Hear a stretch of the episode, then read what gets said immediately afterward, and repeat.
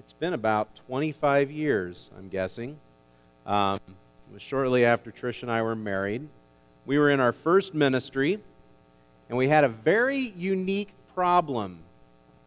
After a board meeting one night, the chairman of the board, the chairman of the elders, came to me and he said, We have too much money, and we need to do something about that. We need to give some of this money away. There was about 600 extra dollars in a fund, and he said, Find a cause, find some need, and make sure we can give this money away. All right, I'll do that.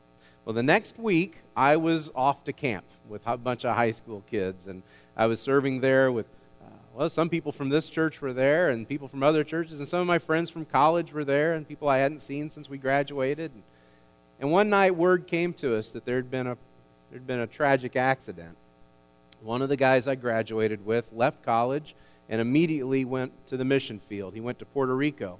He was an older student, he had a family already, and his daughter, who was about seven years old, walking down the street in Puerto Rico, was hit by a car and she was in a mess. She had to be taken to the hospital, and one of her legs had to be amputated. And bills were piling up. They needed, you know, all kinds of help. And if we had anything extra that we could give, it would be much appreciated. I said, I know where there's $600. So I called home and I talked to the chairman of the board and I said, Hey, here's the need. Little girl hit by a car. We need to help. And she, he said, Absolutely we'll help. You know, we, we can do that. So I came home after that week at camp just fully charged up and ready to do something and just glad that we were going to be able to help out. And Sunday morning, I was excited about what we had committed to do, and I was met with caution. And I was told that there had been some concern and that we would have to have a special board meeting because, after all, we didn't know this little girl. We didn't know anybody in Puerto Rico. And uh, during that board meeting, as, as one of our board members said, there are plenty of needs right here that we ought to be helping out before we even think about helping somebody we don't even know all the way down there in Puerto Rico because, after all, the good book says charity begins at home. Well, in the end, after our meeting, we sent $300 to the little girl with one leg. And we kept $300 for local needs. And I was young, but I knew better than to try to correct the misinformation. Because you see, the phrase charity begins at home, it does not appear in the Bible. In fact, the concept does not appear in the Bible, but it's one of those things that has gotten so ingrained, and we hear it over and over again. And you hear something long enough and often enough, and in the right situations, you start to believe it, and you start to think that must be the Word of God. And to be honest, it is one of the most selfish sayings you will ever hear. And the worst part, I think the worst part about that phrase, that I, I hate to call it a proverb, but the worst part about that phrase is it can cause you to miss out on some tremendous blessings. We're going to look at Philippians chapter 4 today, verses 10 through 20. If you're using the Bibles there in the pews, it's page 982. Now, Paul's letter to the Philippian church is a thank you note to a church that had sent him financial help.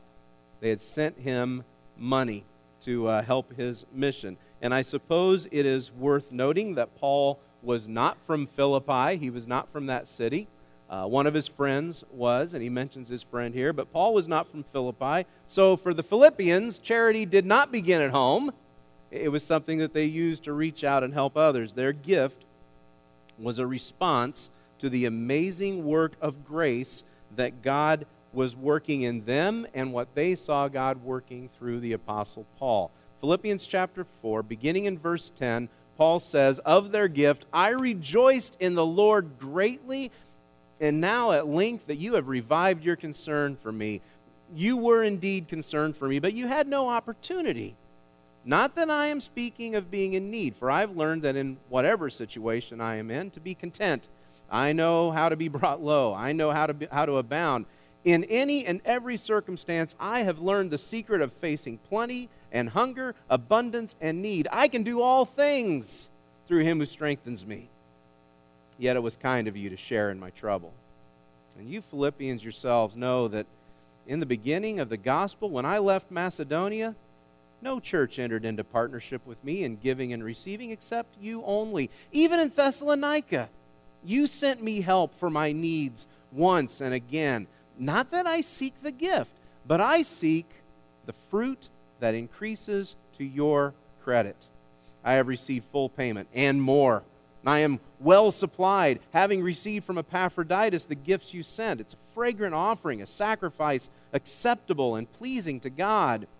And my God will supply every need of yours according to his riches in glory in Christ Jesus. To our God and Father be glory forever and ever. Amen. Paul's response to the gift of the Philippian church gives us insight into God's view of our own generosity. And one of the lessons I don't want you to miss here, one of the things that I want you to see from Paul's response to the Philippians is that opportunities that we have, opportunities that we have to give to others, they are really to our own benefit. When we have an opportunity to give to someone else's needs, it is really to our own benefit. Every now and then, I still get the question. And I believe it's asked with the best of intentions. I, I really do. But every now and then the question comes up why are we giving to these needs that are so far away when we've got problems of our own right here? When we got problems in our own community, when we got problems right here, why are we giving to needs half a world away when we've got things going on right here? And, and I think, I really do think it's asked with the best of intentions, with the desire to help with the problems that we can see, the problems that we're confronted with every day. But I think it, I think it starts in the wrong place. This isn't a zero sum. It's not one or the other. We have the opportunity to do more than just one thing and to give towards more than just one thing. But part of the problem with the mentality is it denies who we are. We are not just citizens of Kansas, Illinois, and the surrounding areas. We are citizens of the kingdom of God. We are kingdom people. And the borders that divide us, the, the borders that divide this world, they are not our borders. Our borders extend to the kingdom of God. And our responsibilities extend through the kingdom of God. Our responsibilities are as big as the kingdom.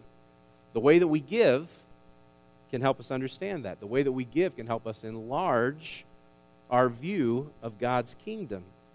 So, in that respect, it's not just about helping others, it's a matter of personal growth. It's a matter of what my giving is doing for me. Paul says in verse 16 or verse 17, "And thanks for their gift, Paul says in verse 17, Not that I seek the gift, but I seek the fruit that increases to your credit. In other words, Paul's saying it's not about me, it's not about my needs, it's not because I need help. It's about you. It's about your need. It's about your need to give. If you go back a few chapters, in, fact, chapter 1, we have Paul's thoughts about the church. And this is a scripture, this is a verse we love to quote but I think we often miss the context that, that he's not writing this to an individual Christian, he is writing this to an entire church. In Philippians chapter 1, verse 6, Paul says, I am sure of this, that he who began a good work in you will bring it to completion at the day of Jesus Christ. That's a great verse. I love that. He who began a good work in you will be faithful to complete it. And whenever I read it, I think about me.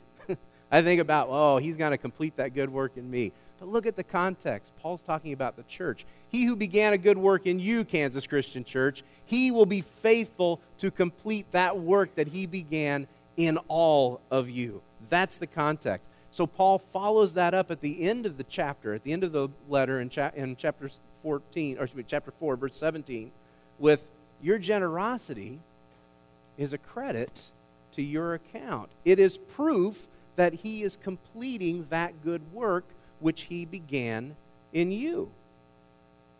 And one of the problems with this saying, charity begins at home, is it doesn't mean what we think it means. The word charity does not mean what we think it means. It's only been in the last few years that the word charity has become synonymous with giving, with helping out, financial support for someone. So we have charities and, and we have all of these causes, and we say, well, that's a charity, that's a charity, and we support this charity, we support that charity. It's only been in the last few decades that the word charity has come to mean a, a financial need a, that you support, a cause that you support. Prior to that, the word charity was synonymous with love. In fact, the word charity means Christian love. It is synonymous with agape love. Some of you are familiar with that. Agape love is self sacrificing love, love that seeks to help another person no matter what it costs you. It is the love that Jesus demonstrated for us on the cross. That's what charity means.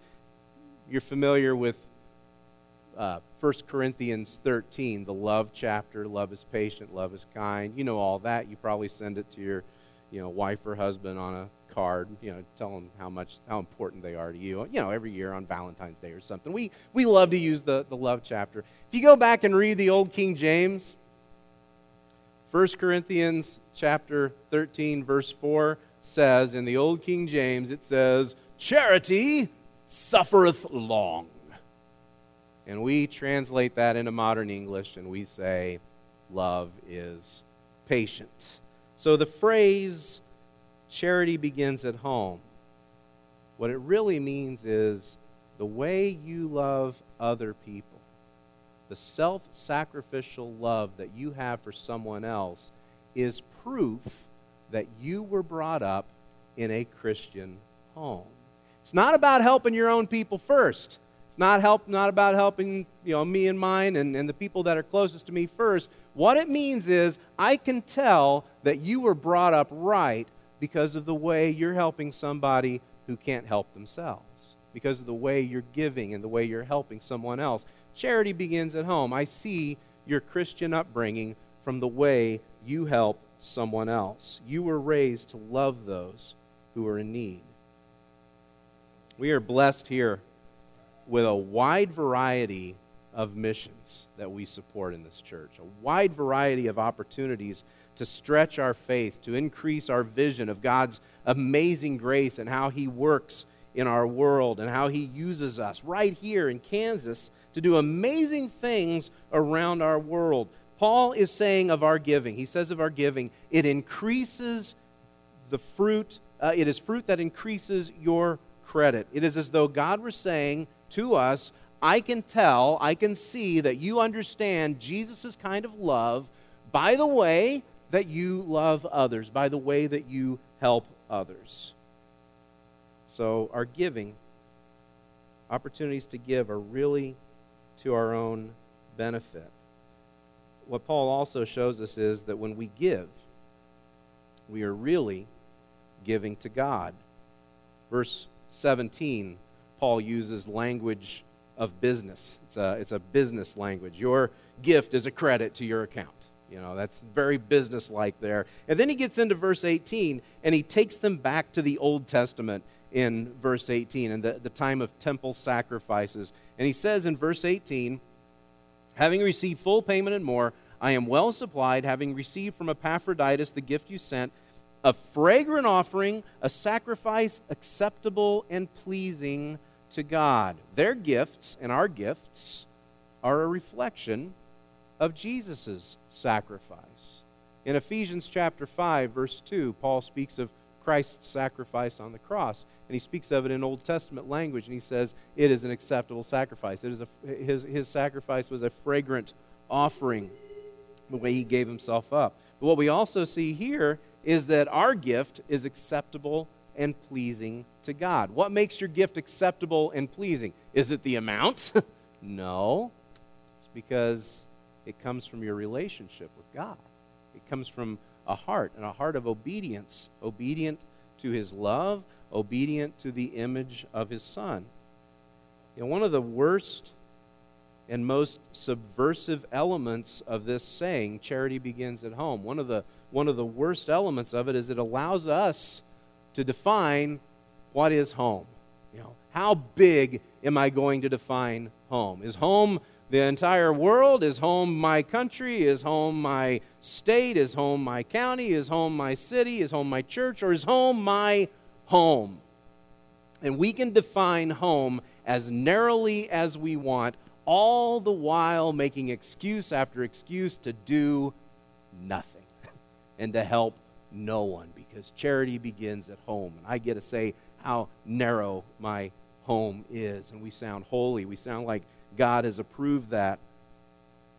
It's exactly the opposite of what Jesus does, isn't it? Someone asked Jesus, What's the greatest commandment? Jesus said, Love the Lord your God. Second one is like it love your neighbor as yourself. And what did they say? Oh, well, who's my neighbor? You know, if charity begins at home, you tell me who my neighbor is.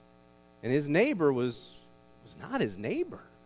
It was not someone that he would have seen on, on any given day. It was not someone that he would have associated with. It was a vile, hated Samaritan who was injured, who was in need of help, who could not help himself. And so, what did the man do? He, or the, the Samaritan comes along and he, he binds up the wounds, he takes care of the man. He, and, and then the question's at the end so, who was the neighbor? And he says, well, the one who helped him. You know, that Samaritan. That's the, that's the neighbor. Jesus says, there's your answer. That's who your neighbor is, the one that you need to help, the one that's in need in that moment, the one that we show mercy to. That's the neighbor. Jesus said of our giving and of our love, He said, Inasmuch as much as you've done it to the very least of these, you've done it to me. Inasmuch as you've done it to the least of these, You've done it to me. He didn't tell us where the least of these would be. He didn't tell us if they would be in our town. He didn't tell us if they'd be in our country. He didn't tell us where the least of these would be. He didn't tell us that they would be half a world away. He simply said that when we care for those in need, when we care for those who cannot pay us back, we are really caring for Him. When we give, we are really giving to God. It's important that we see that. It's important because it's not just a matter of, of giving to God, it's a matter of building a relationship with God. And, and what we find is that giving, when we give, giving increases our trust in God. So much of what Paul writes here at the end of his letter to the Philippians, so much of it is, is just kind of sandwiching the things that he said at the beginning chapter 4 reflects all of the promises and, and his prayer in chapter 1. Your giving is fruit to your credit. Your giving is proof that he who began a good work in you will be faithful to complete it. We see how those are sandwiched together. And it was there in the beginning of Philippians that he prays this. In chapter 1, verses 9 and 10, Paul prays, And it is my prayer that your love may abound more and more with knowledge and discernment, so that you may approve what is excellent, and so be pure and blameless for the day of Christ. Paul saw that as their love would grow, as their giving would grow, they would grow more and more in knowledge and discernment, so that they might recognize what God sees as excellent, and they might add their approval to what God is doing. It's as though he sandwiches that prayer with what he says in verse 19 here in chapter 4. And my God will supply every need of yours according to his riches in glory in Christ Jesus. If your love is abounding more and more, if you are reaching out and helping more and more people, the result is you have a greater awareness of God's power to meet your own needs. And the reality is, you have a greater trust in God's supply, and you're developed because you're developing a, an understanding of God's heart. You're developing an understanding of His love and the way that He gives Himself to you. And I want to make sure you understand this. The more you give, the less likely you are to be taken in with false needs. Okay? The more you give, the less likely you are to be taken in with false needs and, and false causes because of this discernment that's growing inside you, this knowledge and discernment. And there are some false needs out there, aren't there? You know, there are some things out there that, They, they sound good, they sound important, they look like something we ought to help towards, and, and yet we know we've been taken from time to time. Happened to me just the other day. I told you a story about a year ago when we were in Champaign for Gracie's birthday. Gracie's birthday was Friday. And a year ago, Friday, we were in Champaign for Gracie's birthday, and we're driving down the road. We're on Neil Street, and there's a man on the side of the road with a cardboard sign that said he needed help, that he was, he was uh, out of work and he needed help. And I looked at the sign and I thought to myself, "Oh, sure, you know, you got you've got a small business, buddy. You know, you just stand there on the side and you hold the you hold the sign. That's your business. You know, he's probably got a Cadillac parked half a block away. Put his sign away. And then Trish looked at the guy and she said, "He doesn't have any shoelaces." Now, if you want to get me, show up without shoelaces. You're in sandals. It doesn't count. But the thought that occurred to me is if I were out to scam people, there's a lot of things I would do, but one thing I wouldn't do is be uncomfortable, especially if I was going to be standing on my feet all day. I would want to make sure my feet were comfortable, and I would have the proper kind of shoes, and I would have my shoes laced up.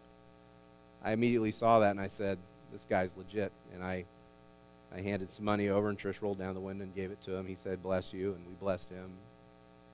A year to the day, a year to the day, and about half a block away we're parking our car on Neil Street to take Gracie in for her, for her birthday lunch. And as I'm parking the car, here comes a man saying, I need to know which direction to go to get to Danville. I'm stranded here. And I need to get to Danville. Now, he was wearing a long sleeve shirt and a tie, and he had a backpack on his back.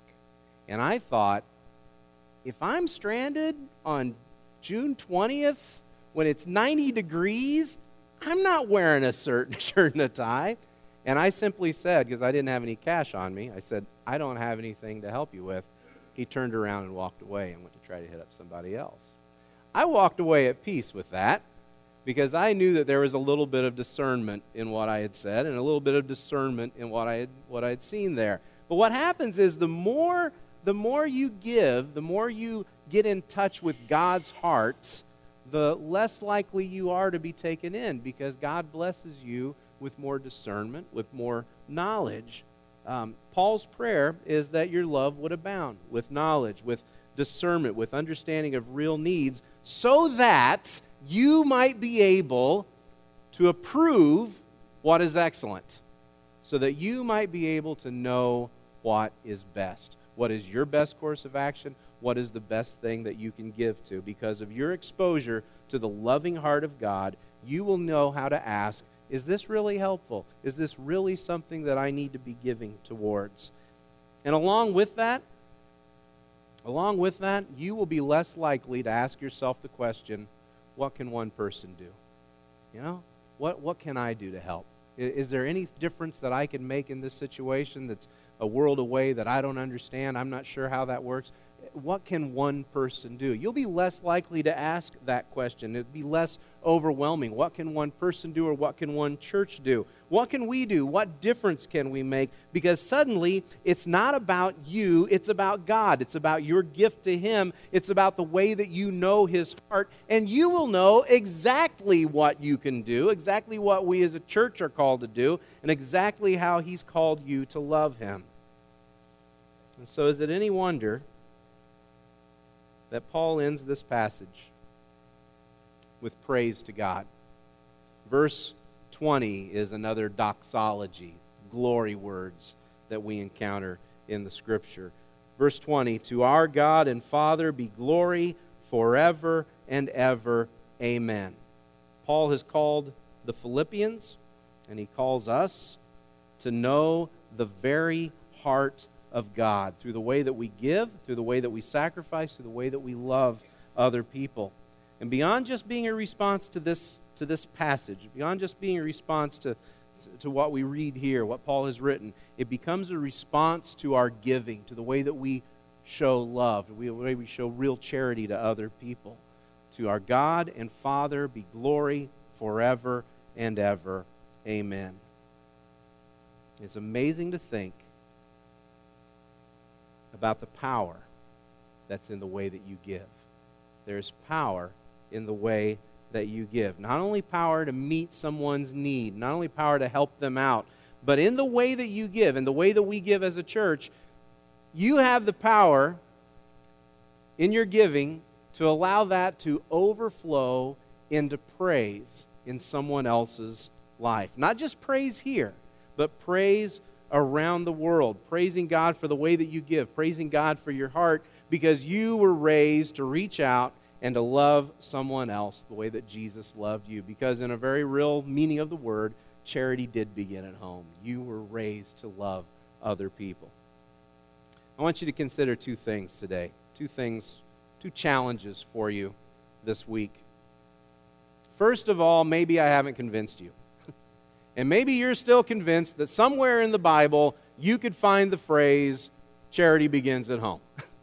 maybe you're going to go home and you're going to start skimming through and you're going to find exactly where that's located. Good luck, but maybe you're not convinced and you think it's in there somewhere. So, my challenge for you is this if charity begins at home, does it end there? If charity begins at home, where should it go? Where does it end? The second challenge is this the Philippians gave to Paul's need, and the result was overflowing praise. The Philippians gave to Paul's need, need and the result overflowed in praise to God. Their gift inspired praise. So I want to ask you this Who is praising God today because of the way that you love, because of the way that you give? I want you to consider this.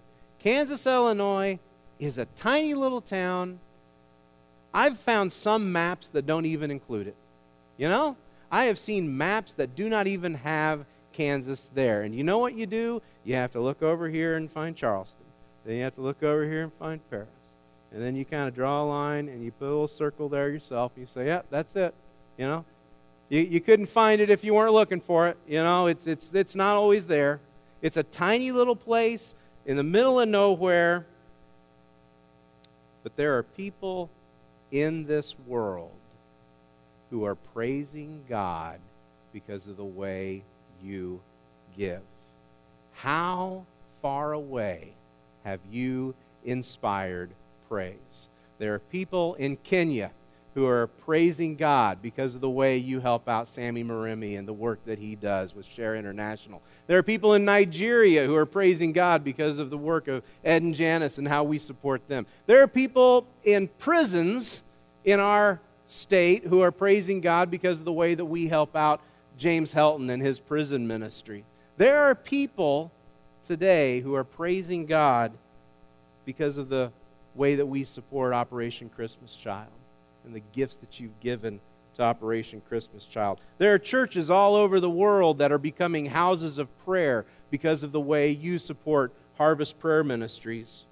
And then there's new opportunities, like opportunities in the Appalachians, where, where God desperately loves those people and desperately needs to be praised. And because of the work that Susie's been doing, that so many of you are getting involved in, and more of us need to support, uh, we're sending Susie to the Appalachians and so many of, of you there, other people there, as missionaries soon, you know, to, to go and take gifts so that God might be praised there. And right here, right here in our community, through VBS, which starts in just a few weeks, you know, it's coming right up. Not only is that something to keep the kids busy and off the streets, you know, for a couple hours once a week, but it's a chance for families to praise God. It's a chance to, to minister to whole families and to show them the love of Christ and so many other ministries. Paul would say, To our God and Father be glory forever and ever. Amen. And I want you to consider where is God being praised? Because of the way you're giving. How far away does the praise of God reach because of the work of Kansas Christian Church, because of who we support, because through the knowledge that we have, through the discernment we have, we have lent our, lent our support and, and uh, approved of what was happening in other places. God is glorified. God is glorified right here. God is glorified on the other side of the world because of you. So we should glorify Him together. Let's stand together as we sing.